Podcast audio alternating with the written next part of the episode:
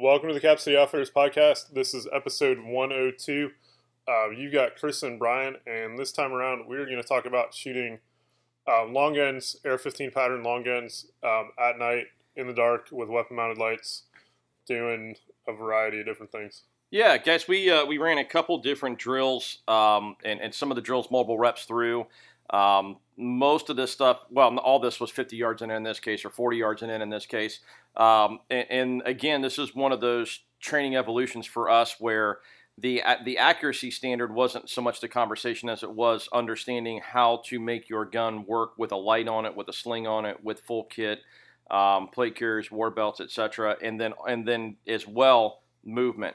Um, we did some similar stuff with this here probably in the last couple months where the focus again running like a Blaze X or running a grid of fire or whatever with the handgun and the light wasn't so much about the ability to hit the target. That's almost a foregone conclusion with most of the folks in our group.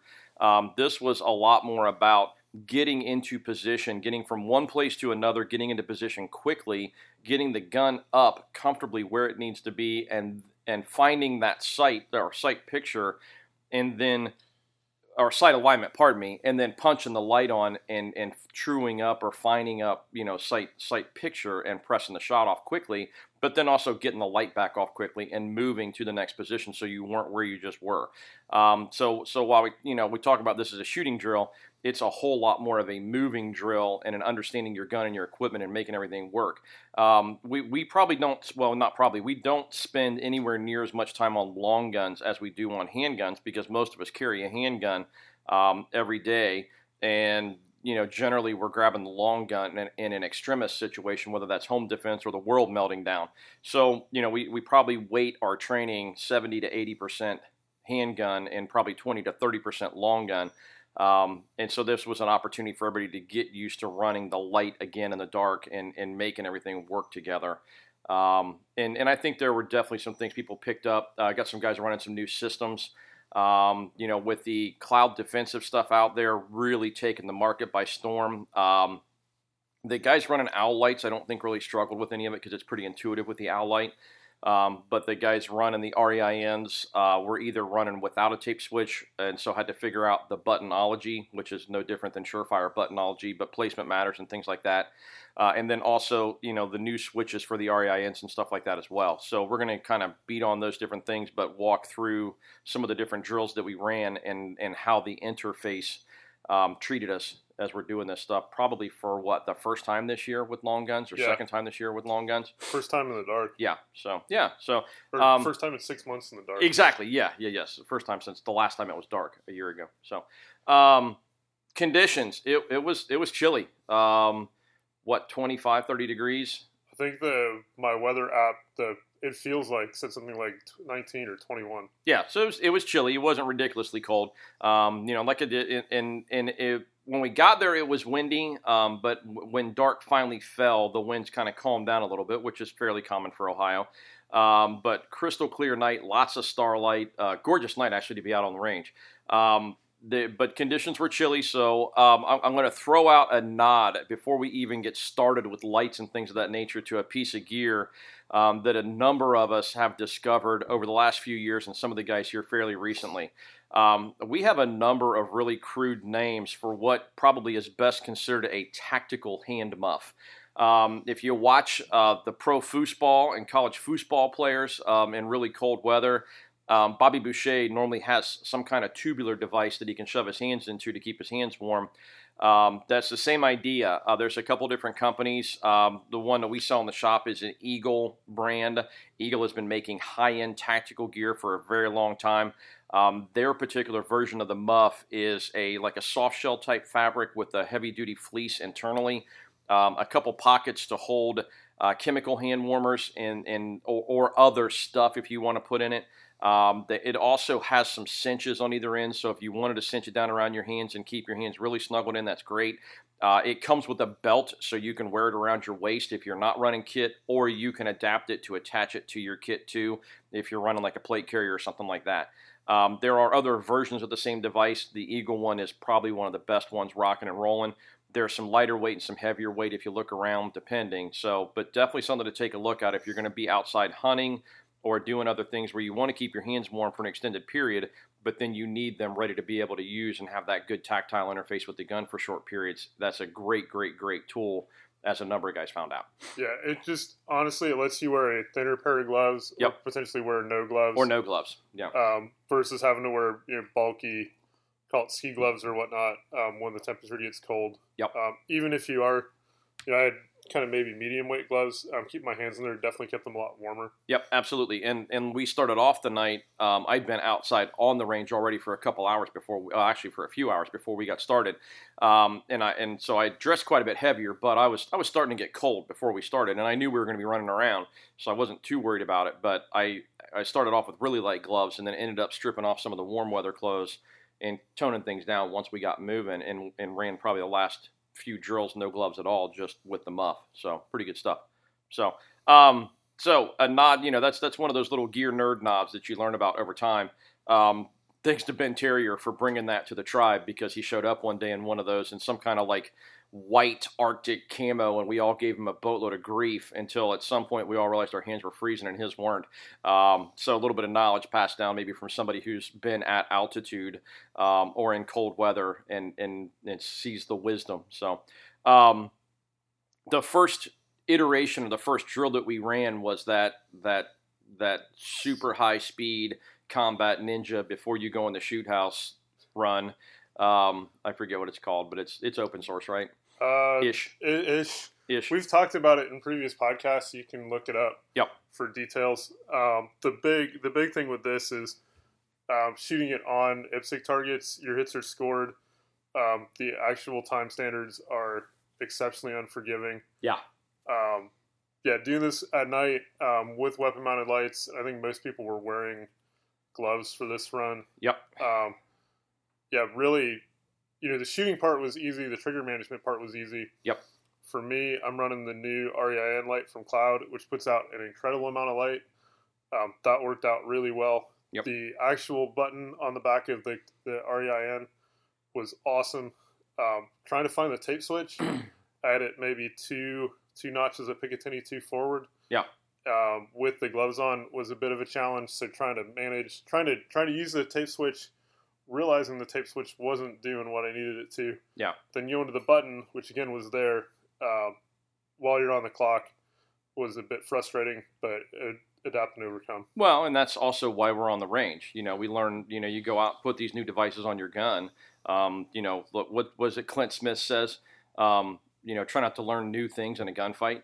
Um, you know, so let's go out on the range and, and, and do those setup things and work those kinks out. And for sure, um, that that was one of those things.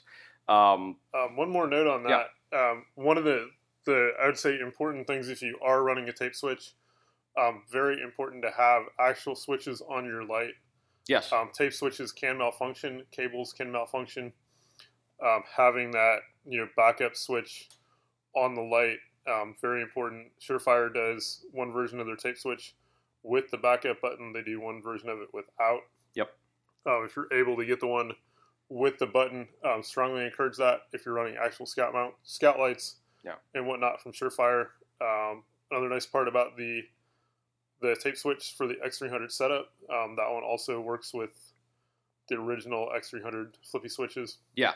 Yep. Yep. Yeah. The um, cap that you put on actually still leaves the flippy switches there. Yeah, and then with the REIN, if you are running um, that tape switch setup, um, Cloud only makes that with the backup button as part of the system. Yeah. And and like I said, guys, the the Surefire version of that switch that has that backup button is is very expensive, but I do think that it's worthwhile. Unfortunately, a lot of the stuff from any of the manufacturers right now, whether it be Cloud or Surefire or whatever, are really hard to get a hold of. Um, but it, you know, it's one of those things where you you might look at buying whatever you can get right now to keep training, and then at some point chasing down the correct switch system for the Surefire or for the you know or the addition of a tape switch for the REIN. Uh, the kits don't seem to be really free flowing for the REIN stuff uh, the cloud defensive stuff, but you can get the lights; they're readily available. So, um, definitely a, a we all learn things kind of night about our lights. Um, I, I actually was pretty impressed because our- group of guys has refined their setups to the extent that a lot of times when you go out on the line with guys who are running lights on guns for the first time or that or that haven't done it as much as we have, um, you see a whole lot of guns being reloaded while you know the muzzles you know vertical in a safe direction or pointed down range in a safe direction but but the light is screaming you know either hey et land your spaceship here or it's screaming at the bad guy hey put rounds here you know while he's doing something other than shooting at you. Um, so light management was actually really solid and that was a comment that came up in our debrief at the end of the night. Um, there were a number of times i know where like i got in position I, I, I had a brain fart that we'll talk about here in a minute. Not a brain fart, but just a, a lack of maintenance, I guess, that popped up for me. Um, I I have a old Trijicon MRO, an old Gen 1 MRO that I've been running forever. Um, oh my God, it's got a blue tint. Oh no. Um, funny thing, it still works. Anyway, um, the that is also the shotgun, so it gets handled a lot, and and I, am guessing that it got left on like super high mega setting, like where the dot sears your retina and stuff when you look through it. Um, because when I got to the range for the first time, I honestly think ever that I've been running electronic red dot sights, the battery was dead. Um, I always carry spare batteries because I'm a nerd. Did I mention I'm a nerd? Um, I had spare batteries in my range bag. I chose to go ahead and take my lumps and run iron sights through the dot, um, run flip ups through the dot because I haven't done it in a while and it seemed like good practice. Um, you know, so so one of the challenges you get into when you're running illuminated optics and things of that nature are a lot like night sights on a handgun um, some of the stuff that we did, you're moving to a point of cover or moving to a position, getting the gun up, hopefully as you're getting into that position and coming to a stop. And then, you know, you're seeing your dot or that illuminated reticle, and you have a general idea of where the target is. You know where downrange is. Um, so you're starting to work with sight alignment, um, even if you don't have sight picture yet and then punching that light on and making things work. Um, this was a huge nod back to why we like dot optics, illuminated reticles, and LPVOs and things of that nature, is because you can get on target if you've got any ambient light at all to give you that reference point for where the bad guy was the last time you saw him or a muzzle flash or whatever. Um, you could get in position, get the gun pointed that way, um, still safety on, finger off the trigger, and then pop the light knowing that your sights were pretty close, finish that find up sight alignment, and then safety off, press a shot. Um, it, with iron sights, that's a really rough thing to do. Um, because I've shot a rifle once or twice, I found myself generally in good position, but I could see that changing dramatically when you start going into other positions that I'm, I normally am shooting from a standing position, hmm. maybe kneeling. Uh, when you start getting into prone or rollover or SBU or working over a curb or something like that, that changes dramatically. Yeah, and that's and that's where the dot really comes in. So that that was kind of one of my um, take your lumps, run it the hard way for the night, and and I, and my times, especially on that first set of standards drills, suffered big time. Um, I was probably 50% over everyone else just trying to solve that problem. The other thing I ran into was that I was running some ammo that was fairly smoky. Um, I don't know if this is the same thing that the this is like a Swedish Winchester 62 grain OTM, and I don't know if it's what they used to smoke their fish with up there, or or or you know whatever, or it's kind of ammonia smelling, so maybe it's an ingredient in lutefisk. I have no idea, but um, but anyway, when you get that smoke out there, the iron sights, you're now you're trying to work through that versus just place the dot kind of in the top edge of the target and go on. Um, but it was definitely a, a, not a come to Jesus, but a learning experience. Um, but also one of those things that's like, hey, you, you know, we solved the problem without the technology, so let's go ahead and rock on with it. So, yeah. um, you know, and understand that too. If you if you get an opportunity to train in low light environments with optics, uh, illuminated reticles, things of that nature on a regular basis, also consider throwing up those irons every once in a while just to make sure that you can still make work happen. Um, a lot of what we were shooting were IPSC A's, um, or USPSA A's or zeros or whatever you call them, the smallest, yeah, the smallest portion of the target. Um, and on one side of the house, we had the new, uh, our, our, new uh, powered by powered by 614 target, uh, Batman approved uh, negative target, um, and we're running that too, and was able to make non hits, I guess, A zone, yeah, non hits, negative target. Uh, so we after we ran the the the assessment drill um, for lack of a better term there. Yeah. Uh, we broke into um, one side of the range was running the Blaze X um, with pillars, double stacked blue barrels, 55 gallon barrels yep. Um, for cover positions in the corners, and then open in the center. Um, and then the other side of the range had a grid of fire.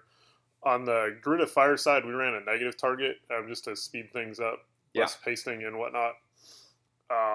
the negative target actually, especially with weapon mounted lights and stuff, worked really well for a lot of people because it gave them a more defined aiming point. Yeah. Um, having that big black center, uh, yeah, really helped out. I think a lot of people um, also makes for you know, if you're in a position where you can't shoot steel and you can't necessarily go down range to paste up all the time. Yeah. Um, cutting that negative target into a backer um, can speed up your training evolution, can still keep you honest. Um, also helps with, you know, make being able to diagnose um, misses maybe a little quicker. Yeah. Um, if you got to do that from uprange a little bit. Yeah, and if you and also if you don't carry a pocket knife, if you're one of those kind of you know folks, um, then we do sell the negative targets here at Cap City Outfitters. They're five dollars a piece. Um, you'll have to turn your head while we produce the negative target for you because it takes about 30 seconds for us to actually manufacture it. But we do that on the spot on demand. So uh, again, negative targets five dollars a piece at Cap City Outfitters, 4465 Cemetery Road, CapCityOutfitters.com. Um, so negative targets are a good thing. A little bit smaller hit zone, kind of like shooting a steel target versus a great big cardboard target. Um, and, and it is funny to watch too. Um, there's there's like a discipline aspect to this where when you're shooting a full size cardboard silhouette, sometimes guys will try and outrun their headlights instead of trying to get that high thoracic hit. Um, you know, and, and get because realistically you should be shooting at the top half of the rectangle in the Yeah, middle, the A Basically zone. from the from the bottom of the perforated A to the top of the perforations for the A zone. Exactly. And I would also say that it I, I'm going to extend that up into the base, like at the shoulders, the base of the head at the shoulders, Yeah. um, as well. And so, and we had some guys who that's that's where they focus on their shots, and then we had some guys maybe that little bit more of a military mentality where they're just aiming for the center of the target, and that pushes those hits low. And then if you start, you know, if you're not accounting for sight offset, or or you're just not managing the trigger quite as cleanly as you should be because you feel like you have such a generous target at 40 yards and in, um, you know, if you're if you're kind of slapping the trigger, making those quick shots, uh, some of that stuff ended up low outside of that A zone.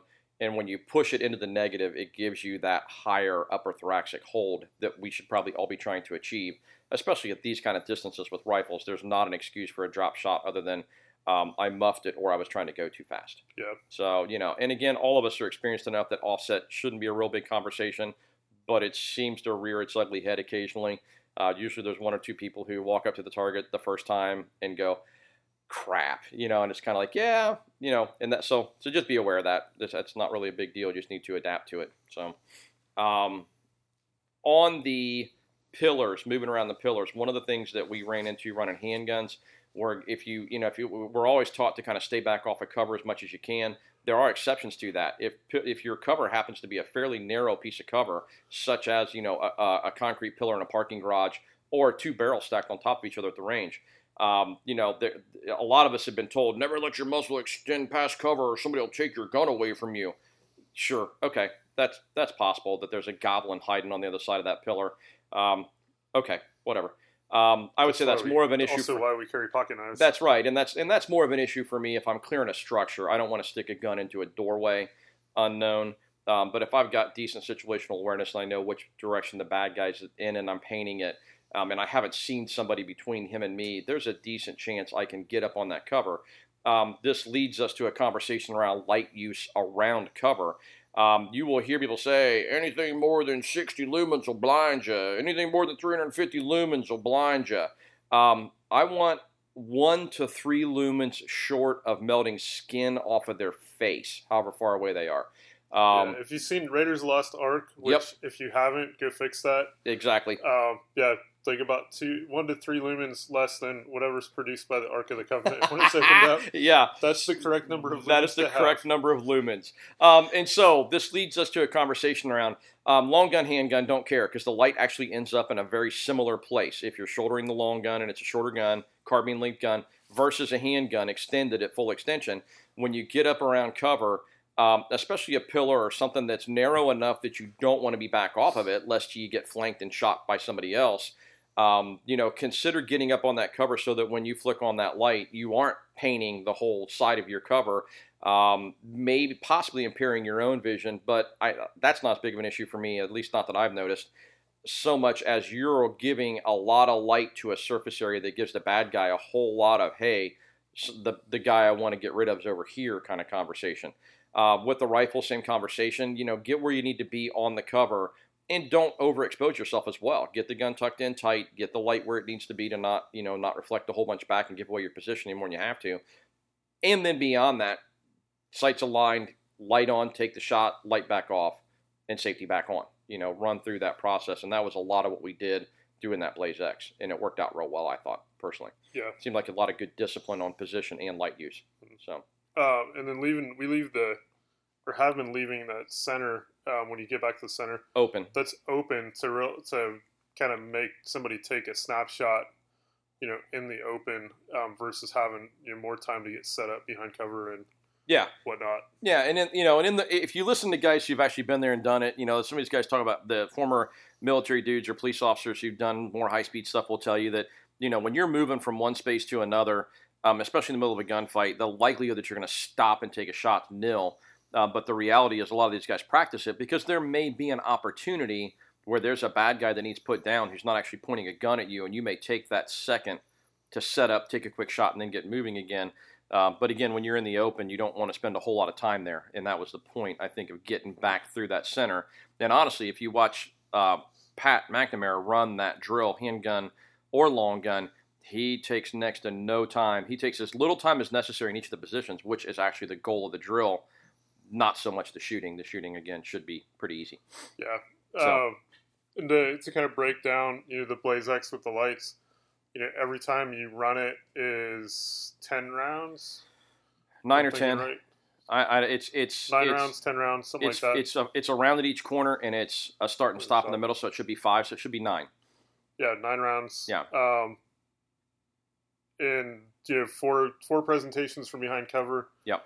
Um, you know nine uses of the light, um, nine kind of up drills, or at least five up drills. You know from the center. Yep.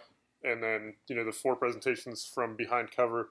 Yeah. Um, so if, when it comes to you know ammo usage, which is I know on everybody's mind, sure, very efficient yeah. means of getting a lot of good reps um, for your per bang. Yeah, a so lot of good reps on a lot of different skills it's not a it's not a one or two dimensional. There's a lot to that drill. So the movement, the setup, the gun alignment, the use of cover, etc. So yeah, absolutely, very efficient uh, training drill.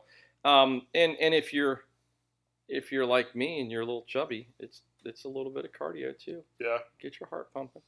Um, um, another one of those drills that very important to make sure whoever you're doing it with um, is squared away in the daylight yeah. Especially with regards to where the muzzle's at, what their trigger finger's doing, um, how they run the safety selector switch, all that kind of stuff before yes. you even think about trying to do it in low light conditions. Absolutely. Yeah. This is something that, like, yeah, multiple, multiple, multiple, multiple, lots of reps in the daylight.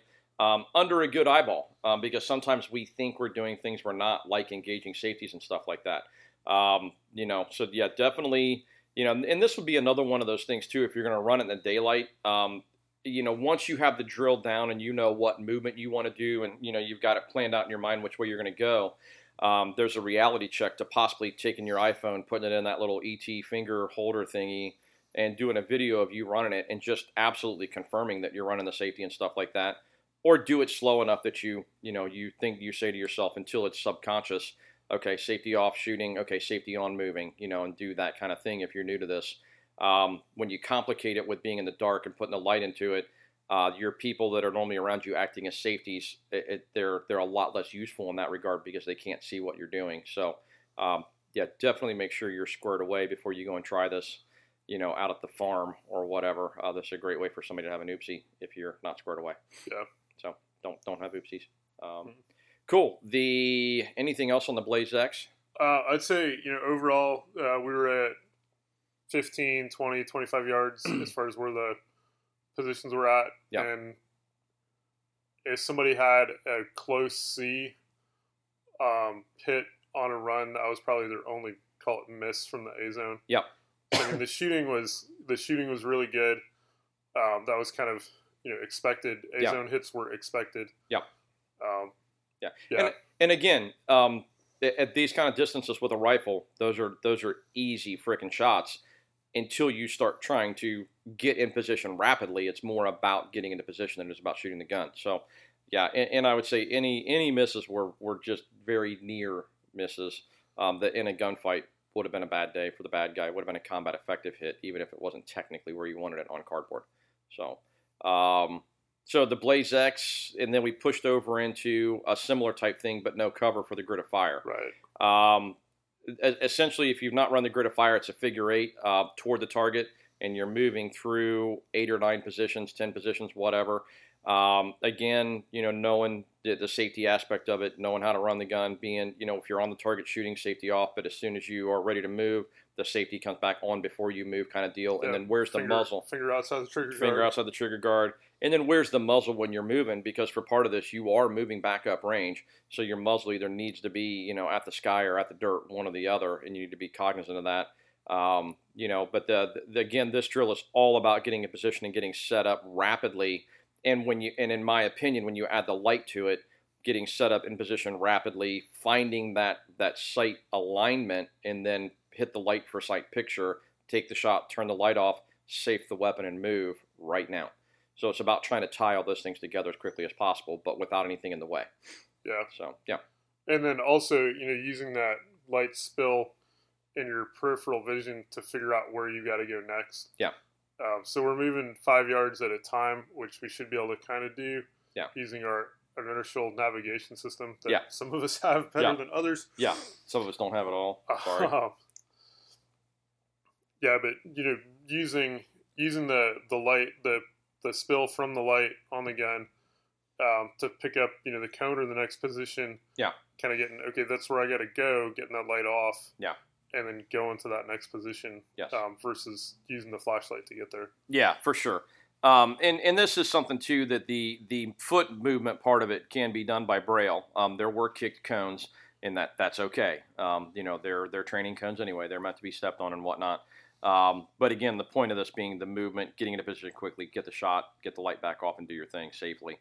Um, again, and th- this is another one of those drills that it's it's it's like a Tabata. It's you know it's like 20 seconds of your life that when you're done, you're breathing heavy um, a little bit, and it's an attention getter. Um, if you run some of these, if you're at a skill level, I don't recommend running a lot of these drills with a gun that's like partially loaded, so that you've got to force a reload in there somewhere, because it's not the point of the drill to add that to it. But at some point, when you're very comfortable with those things, when they become more subconscious type behaviors, um, than just running your gun as you run your gun. And at some point when it runs dry, either transition, because the distances generally were transition distances. Um, and that's one of the things I choked on. Um, I had a double feed of some sort for some reason. I have no idea what I did. If I got something in front of something or whatever. Um, it looked like, it sounded like a double feed. Yeah. Just got yeah. reloaded on and not cleared. Not clear properly. Absolutely. That created yeah. another double. Yeah, and so basically the gist of that was the brain cramp was is I'm I'm within 30 or 40 yards. I should have just taken the handgun out and made the shot, which I did eventually. Um, but again, it was one of those like I'm still fumbling with this. I should just take the shot with a handgun. Let's transition, and did that. Um, and, and that was a little frustrating. But again, less time with a rifle than with a handgun. So that was a teachable moment for me, um, but a good one. So I'll take it. And I think I actually made the 35 or 30-ish, 35 yard shot with a handgun, yeah, no problem. So, so yeah, no, no big deal. Because um, of course it was from the furthest position. So yeah, live and learn. Yeah. Um, any anything else? Again, back to you know position of switching and stuff like that. Um, you need you're working that out with that REIN yeah. system. Um, that was something that I'd worked out at home in the basement, but yeah. without gloves. Yep. So putting the gloves on, um, yeah, being able to, to feel the pressure pad, maybe not getting quite the same direct downward pressure. Okay. With my No. finger, um, once I put the gloves on, um, Yeah. caused some problems. Also, I've got a bunch of like where the my hand kind of gets jammed up next to the REIN light. Yep. To get to the pressure pad, Mhm. so now I couldn't get my hand quite jammed up in there Okay. because Okay. of the gloves. Because Um, you kind of use the light itself as like a hand stop almost. almost, Yeah. yeah. Okay. Uh, so moving that back a little bit, um, test it out again in the basement. Um, Yeah. We'll see, you know, live fire the next time out, you know, how it's working. Sure. Um, I will say I was absolutely blown away by the, the power of that light. the light is for flipping awesome. Um, you know, and we talk about that in the shop. We talk to guys about, you know, how much light do you actually need? If it's a long gun, there's a potential that you could end up outside with it. If it's a handgun, there's potential you could end up outside with it. But the long gun, especially, um, you know, and the reality check is that that 55,000 candela is is just a stunning amount of light on target. Um, I, you know, I was running a Surefire X300 because that's what I run on top of my AR pistol because it's small and lightweight.